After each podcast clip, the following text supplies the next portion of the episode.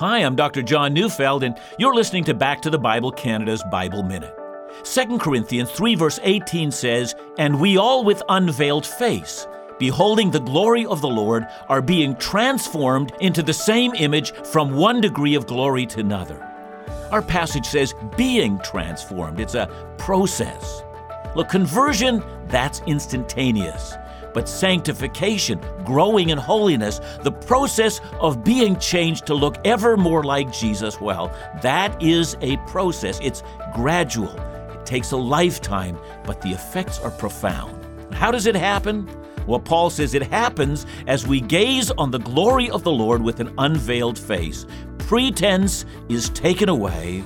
A profound understanding of God grows. Listen to Back to the Bible Canada each weekday on this station, or find us online, back to the bible dot c a.